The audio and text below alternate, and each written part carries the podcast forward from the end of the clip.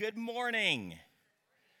My name is Joe McKechnie, and I am so blessed to be your pastor here at Chapel Roswell. Welcome to Chapel Air. If you flew with us last week, you knew we made it in for a safe landing. I always want to remind everybody that your pews will be used in a flotation device if, in fact, we have an emergency. And speaking of emergencies, if we have one, or in lieu of a bad sermon, we also have exit doors to either side. So you may need those sooner than later. We are wrapping up a two part series entitled Come Fly With Me. Remember, Frank Sinatra had a song called Come Fly With Me. It seems like we always have kind of a musical flair or a musical theme. As we do gather together as the body of Christ, as the community of faith, I want to begin by going to prayer together. And so this morning, I'm going to invite my wife, Catherine, to come up, and she's going to pray with us, if that's okay with you. So, Catherine, I'm going to invite you to come up, and she's going to pray for us this morning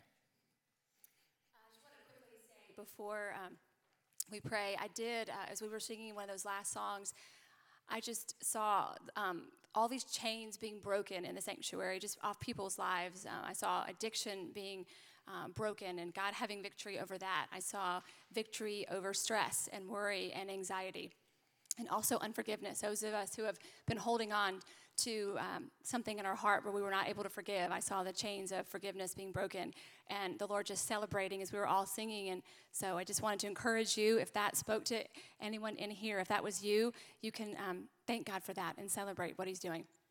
So, Lord, we thank you for your movement. We thank you for this place. God, may this, uh, the rest of our worship time not be about us, but be about you and what you're doing. And God, we thank you for your great, unending love. And may we always know that it's not about what we've done, but it's what you have done on behalf of us. And not because we earned it, not because we were good enough, not because we were smart enough, but just because we are your children.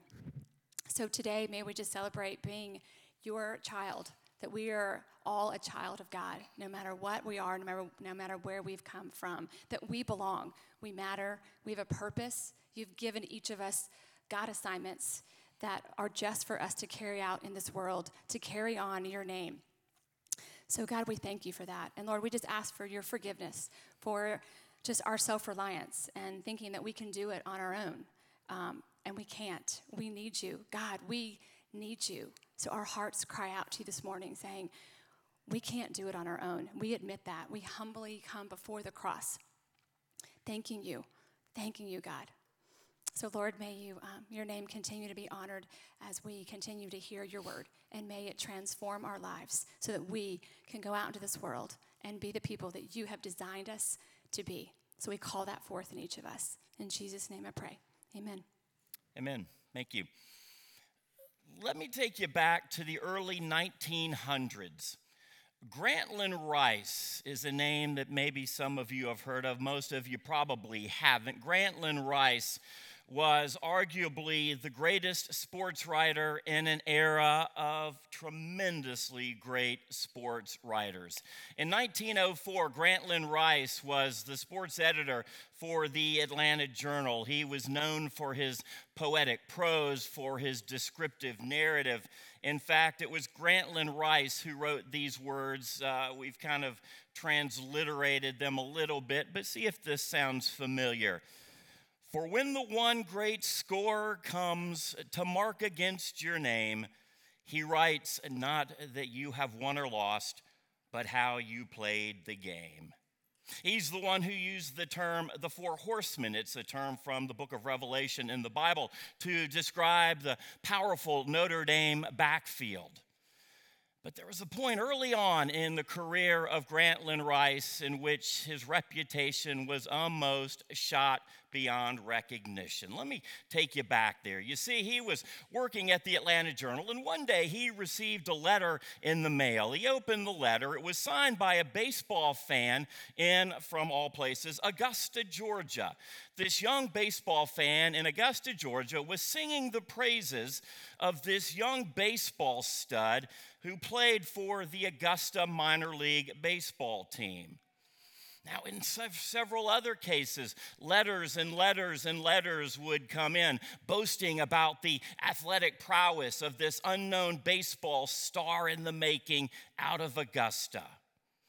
Grantland Rice received a, a, lot of letters like that, but truthfully, as quickly as they came, they were quickly forgotten. But as often quickly they were forgotten, another letter came in from another fan, another adoring fan, about this young baseball phenom from Augusta. Now, this time, Grantland Rice received a stack of letters from minor league baseball fans from Anniston, Alabama, of all places. It seems that this baseball player from Augusta. He played on two different teams, one in Augusta, one in Anniston, one a Southeastern League minor league team, the other a South Atlantic League team. These letters were coming in describing the awesome prowess of this amazing, tremendously gifted and talented minor league player. The letters heralded this player as the next major league superstar. And after getting so many letters, Grantland Rice decided that he was going to finally put pen to paper and he was going to write about this young player in one of his columns. He wrote, A new wonder has arrived, a darling of the fans. And Grantland Rice, he decided to take a trip to Augusta to meet this young player about whom he had written. His instinct seemed to tell him that this guy was going to be a rising superstar. He was about to break in a legend. He was going to be in on the ground floor of this guy's superstar in the making. When he got there, oh my goodness, when he got to Augusta, he was shocked. He was disappointed. He was even a little bit angry because he learned that this player who had been raved about in dozens and dozens of fan letters was nothing more than a scrawny little farm boy with a low batting average and only one stolen base. It was then that he put two and two together.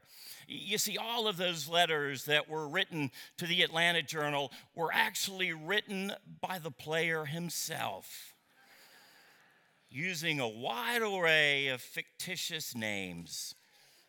There weren't dozens uh, or even hundreds of adoring fans. There was just one fan, and he was the player himself, writing all of those flattering remarks. Journalist Grantland Rice felt so humiliated for heralding this young player. But, but, but you know what? The next season, that player did have a breakout year. He had a pretty good year. He had another season that was for the ages right after that. You see, this minor league player with a fan base of but one turned out to be a guy named Ty Cobb. He faked it to make it look like he had all of these fans singing his praises, when in actuality, all of the letters were written by himself. Why did he do that? He was so confident that Grant Grantland Rice could give him his big break. The following year, Ty Cobb, like I said, had a breakout season, and Grantland Rice looked like the most prophetic baseball writer of all time. Sometimes things, though, aren't always as they seem. You and I know that. We, we recognize that in our daily lives. Sometimes our instincts are wrong. As we talk about our faith, very often our instincts certainly are wrong. They're wrong about other people, or maybe our instincts are wrong about God, or our instincts are wrong about the circumstances or the situations in which we find ourselves. But when we're talking about aviation, when we talk about come fly with me, pilots are actually, believe it or not, trained not to trust their instincts. Rather, pilots are trained to trust their instruments. We'll look at a, a letter from Second Corinthians, a letter written by Paul a little bit later. Second Corinthians chapter 5. But, but here's a, a deep, common question that is asked a lot, not only by Christians, but by non Christians. Why are we here? What do we live for? What, what good do we encounter in this world? Why, why are we alive? Why did God put us here?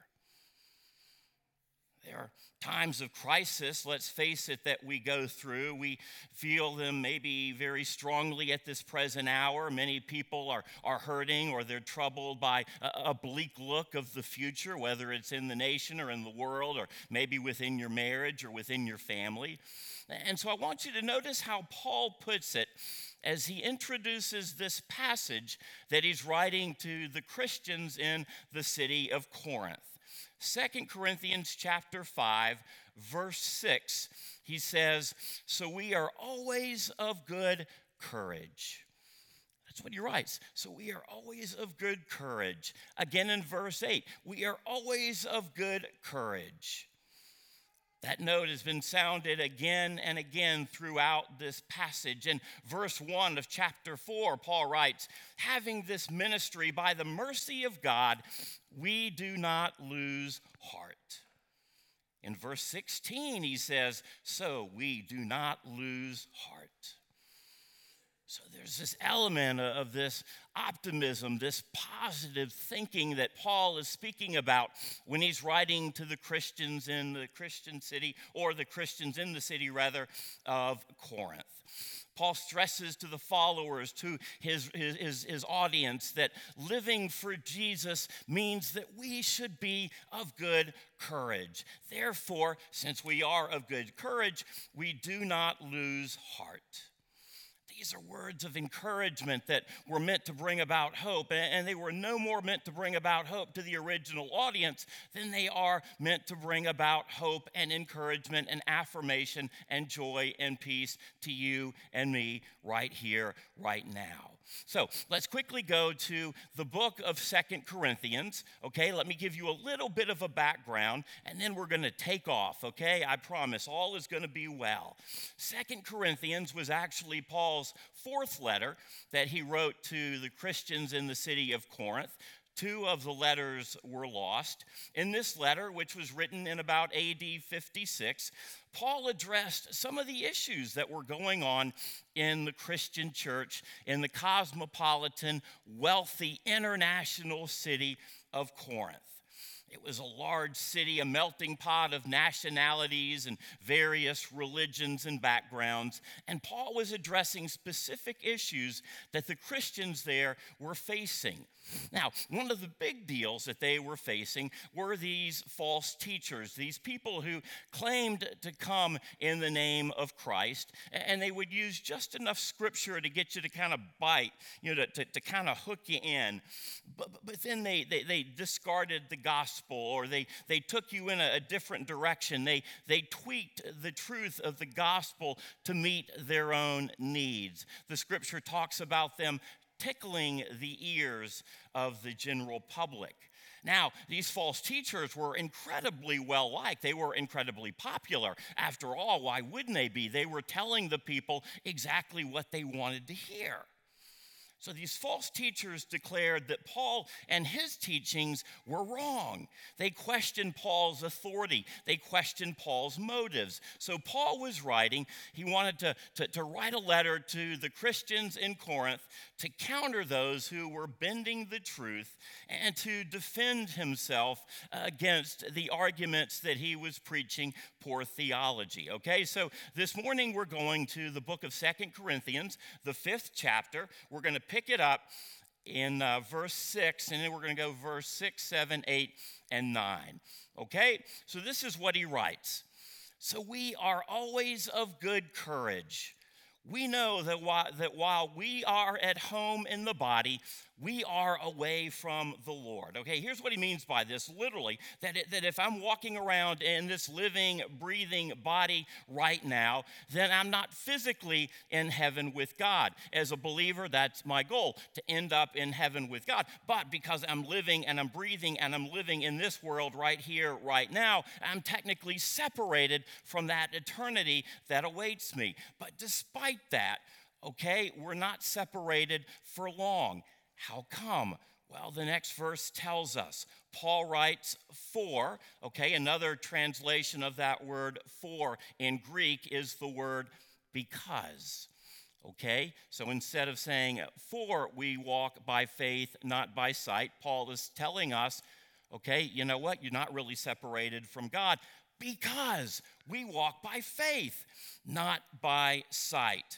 Yes, we are of good courage, he writes in verse 8, and we would rather be away from the body. In other words, I'd rather be away from here and with God physically, okay, to be at home with the Lord but whether we are at home in the body, okay, or in, in heaven, or away in the body, we make it our aim to please God okay? At home refers to that eternal presence with God in heaven. Away still refers to our body, our presence here and now in this world. But he's saying that regardless of where we are, in heaven or here in this world, our goal is the same, and that is to please God.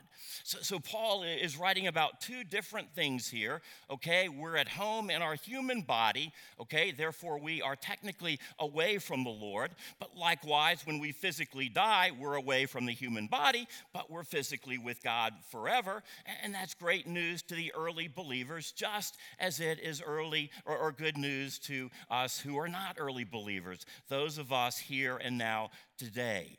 So, so Paul does dwell on in these verses about how what we believe should affect how we live our lives. If I truly believe in life after death and I believe in eternity with God in heaven, that should affect my outlook toward everything and anything that I face whether it's, it's, it's troubles, whether, or, or whether it's adversity, or, or whether anything that we go through in this world. It certainly most affected Paul. His view of eternity affected the way that he viewed his problems, his critics, and his circumstances.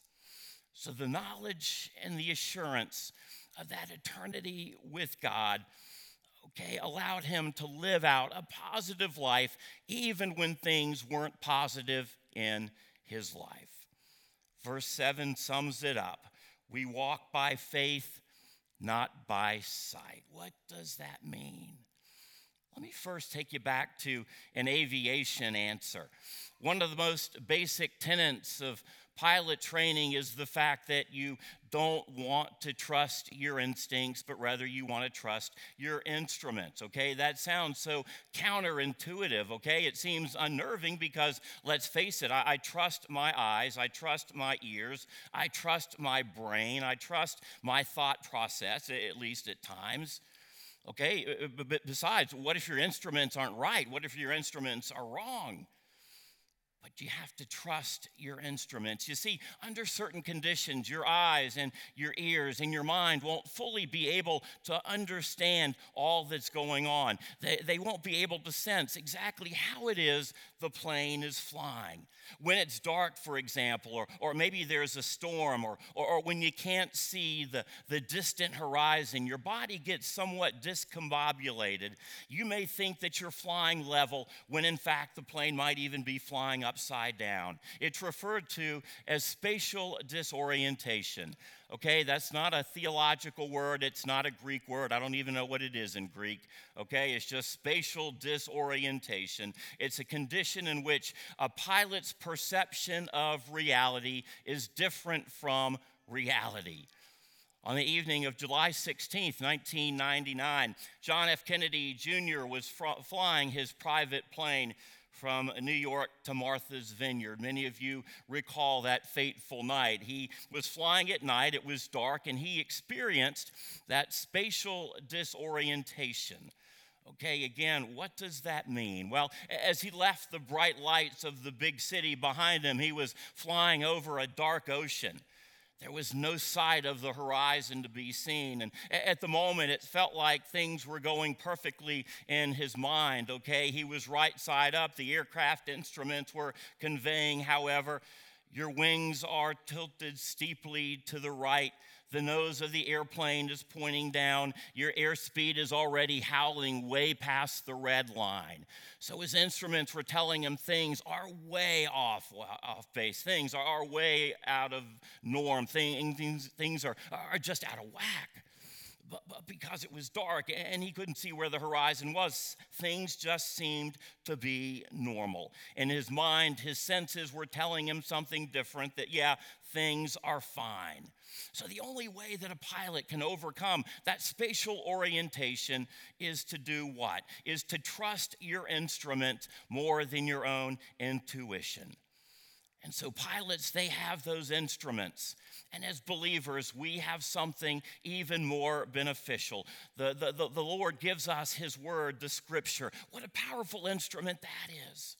The Lord has given us the power and the presence of the Holy Spirit, God's presence dwelling within us. What, what a powerful instrument that is. The Lord has blessed us with a, a, healthy church in which we're surrounded by people who, who love us, who are here for us, people who've, who've got our back, so to speak, people who will walk through us with whatever we walk through. What a powerful instrument that is. God promises his strength to those who trust in him. What a powerful instrument. But are you willing to trust your instruments? Are you willing to, to, to, fully place your trust in God? Or are you trying to take off under your own power? Are we living life by faith and not by sight? Or kind of the opposite, where we're, we're going by what we see, and, and maybe we'll dabble in a little bit of faith here and there when it doesn't seem too uncomfortable. You see, in our Christian lives, we, we do face our own version of this spatial disorientation. Things may seem fine, but in actuality, they are quite far from fine. We, we often fall victim to the lies that the enemy wants us to believe about ourselves, or, or lies about others, or lies about our circumstances. Or maybe we fall victim to the lie that God doesn't care about us, or that God can't take care of us, or that God won't take care of us. You see, the Christian life is about living by faith, not by sight. To, to, understand how we're called to live by faith and to place our trust in God and His promises, and not to be motivated merely and simply by what we see and what we hear. It's a journey that can be mind altering in a good way, a tremendous blessing and a reward. It's a journey that's exciting, it's life changing, it can be mind boggling. It's a journey that will allow you to see and experience God as He is meant to be seen and experienced in His fullness and in His grace. What a powerful gift that is. Do we have faith in the promises of God? Do we truly believe what we talk about here on Sunday mornings? Do we truly believe in those things that we can't see or physically touch? You see, most of the promises that God gives us are things that, that aren't literally tangible. Okay, so, so, so we can't physically touch them. We often can't even see them with our own eyes. I remember the Reverend Billy Graham once said, I have never seen the wind, but I have seen the effects of the wind. And as someone who's been in ministry for a long time, I've never heard the audible voice of God. But let me tell you, I have seen the tremendous life changing, life giving, and life saving effects of a God who cares about you and who cares about me. Let me take you back many years ago. It was my first job in ministry. You've heard me talk about my career path a, little bit when I was a TV sportscaster, and I left that to take a job in youth ministry. And I was a, a youth minister at a, a large church in Augusta, Georgia. Okay, Augusta. I spent several years there, a, a fun little town. I was single at the, the, the, the, time, didn't know anybody there, but I loved the church. I loved the people. I, I loved the community. Uh, but, but I felt this restlessness inside. I, I knew that things were about to change. Why? Well, because I knew that while I enjoyed my time as a youth pastor, that God was going to call me to seminary.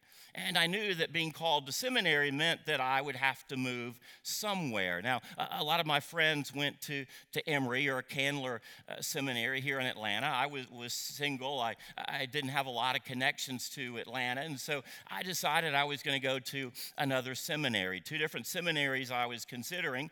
One was in Orlando, Florida. That seems like a pretty cool place to go. The other was in a little town called Wilmore, Kentucky, seemingly not so much of a, a cool little place to go. But I knew that it would be one or the other. The, the pastors who had meant the most to me in my walk with Christ, the, the ministers who had mentored me the most, were, were pushing me in one of those two directions. And so I knew that it would, in fact, be one of those two directions. But there was this restlessness building up because I loved where I was. I loved the job that I had. I bought a house and I loved the neighborhood in which I lived. But I knew that God was about to call me to pack up, to leave, to move to another place, another state. I didn't know where, I didn't know which one, and I didn't even fully understand the logic of what was going to take place. So one night, this, this restlessness, this, this deep rooted restlessness, maybe some of you have felt that before. I, I can't quite describe it, but it was so intense that, that I drove up to the church at 11 o'clock at night my, my hands were even shaking because being in a church parking lot at 11 o'clock on a dark evening can be kind of scary. I opened the, the, the, the door to the sanctuary. It was a huge sanctuary. You talk about a scary place to be at night. That was a scary place to be at night. Uh, but, but I walked up the center aisle of the, the, the, sanctuary, and, and we had an altar kind of where we have the stage up here.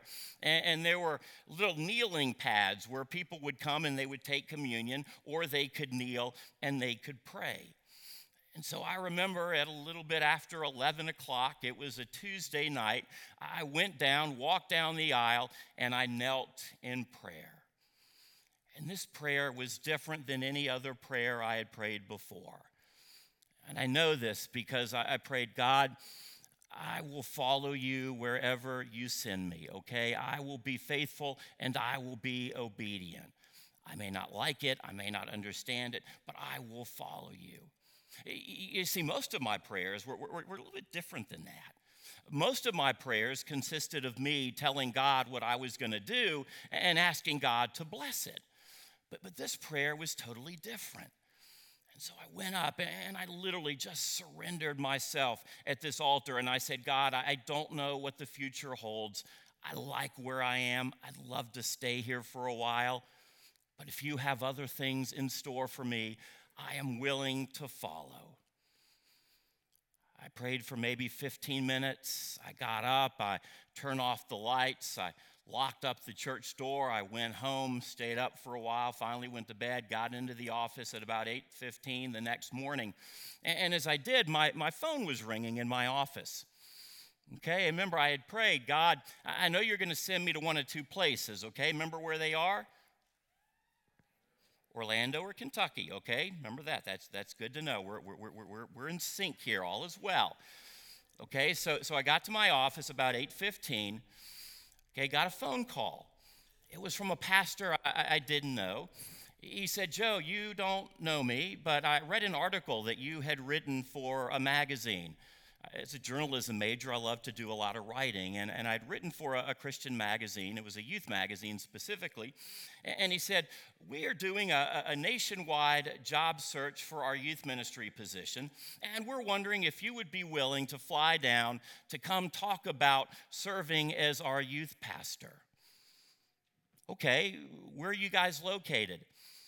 They said, Oh, we are located in Orlando, Florida. True story.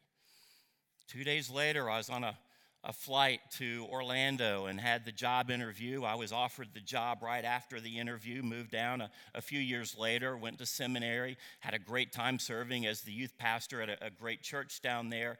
Spent five years down there, even after seminary, just wanted to stay in youth ministry down there.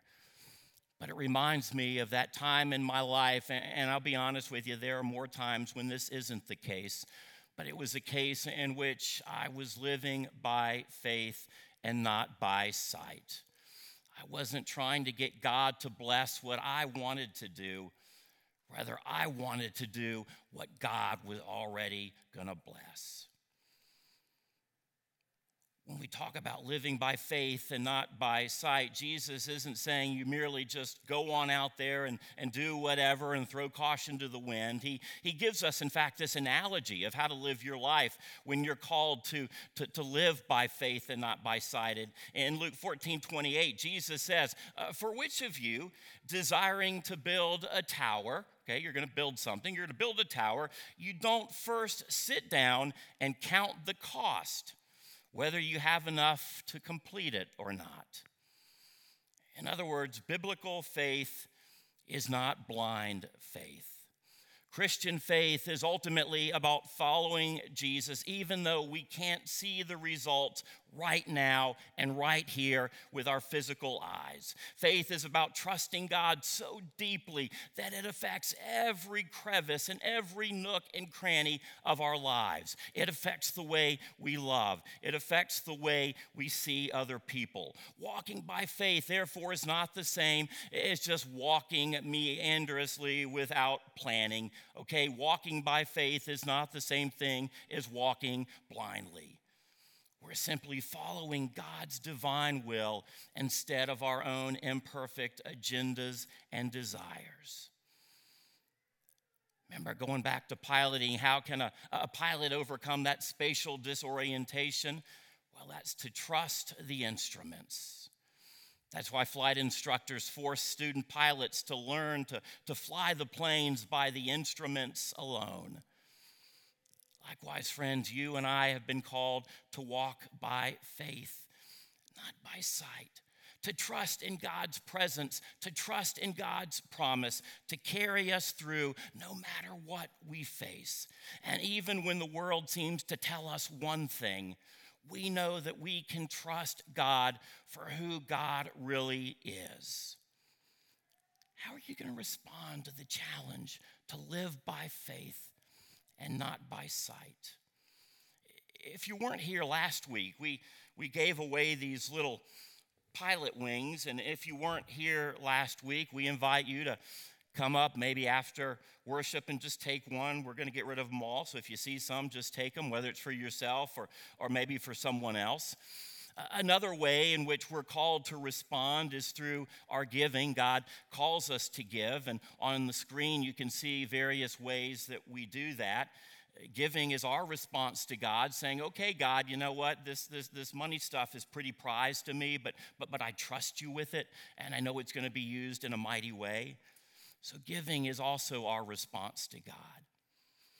Friends, I pray that as we leave this place here this morning, that you can truly believe that God has something mighty in store for you. That God has something that will blow your mind. Are you willing to take that journey? Are you willing even to take that first step of faith or that leap of faith, maybe for some of us, to pursue the things that God has in store for us? Or are we simply happy with what we've already got? Let's pray. Dear loving God, we thank you. We thank you for the amazing love that you have for us. And despite our shortcomings, despite our doubts and our questions, you never turn your back on us. And Lord, in this moment of stillness and silence, we invite the Holy Spirit to work in our hearts exposing the things that you, God, want to change. You have bigger dreams and ambitions and goals than we ever could have for ourselves. And I pray that despite all of the distractions that we often encounter, we can focus on you. In what ways are we not fully walking by faith? May your power and presence bring about change so that we can fully live experience all that you have in store for us. We pray these things in Jesus' name.